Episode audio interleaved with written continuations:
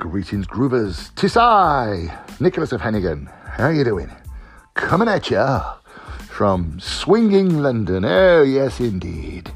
Although not for long, because it's Edinburgh or bust. Yep, I have done the deed. The Edinburgh Festival didn't happen at all last year. The year before that, I had two shows up there. The year before that, I had two shows up there. My first Edinburgh Festival was 1992. Yep, I really am that old.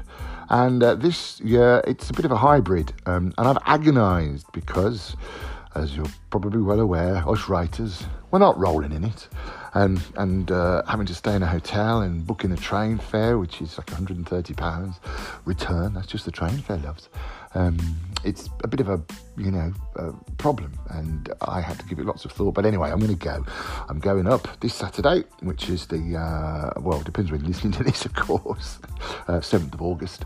I should be there till the 12th of August, looking at stuff uh, doing a lecture, a session on becoming a theatre producer.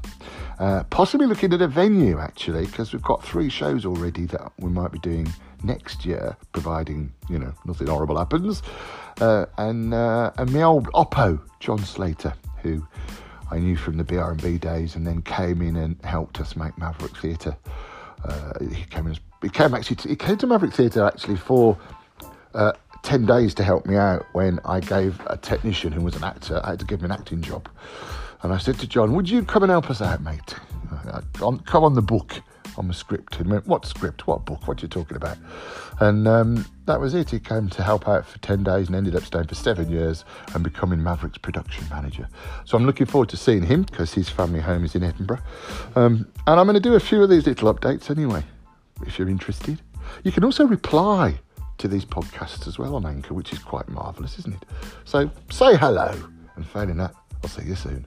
Ta-da!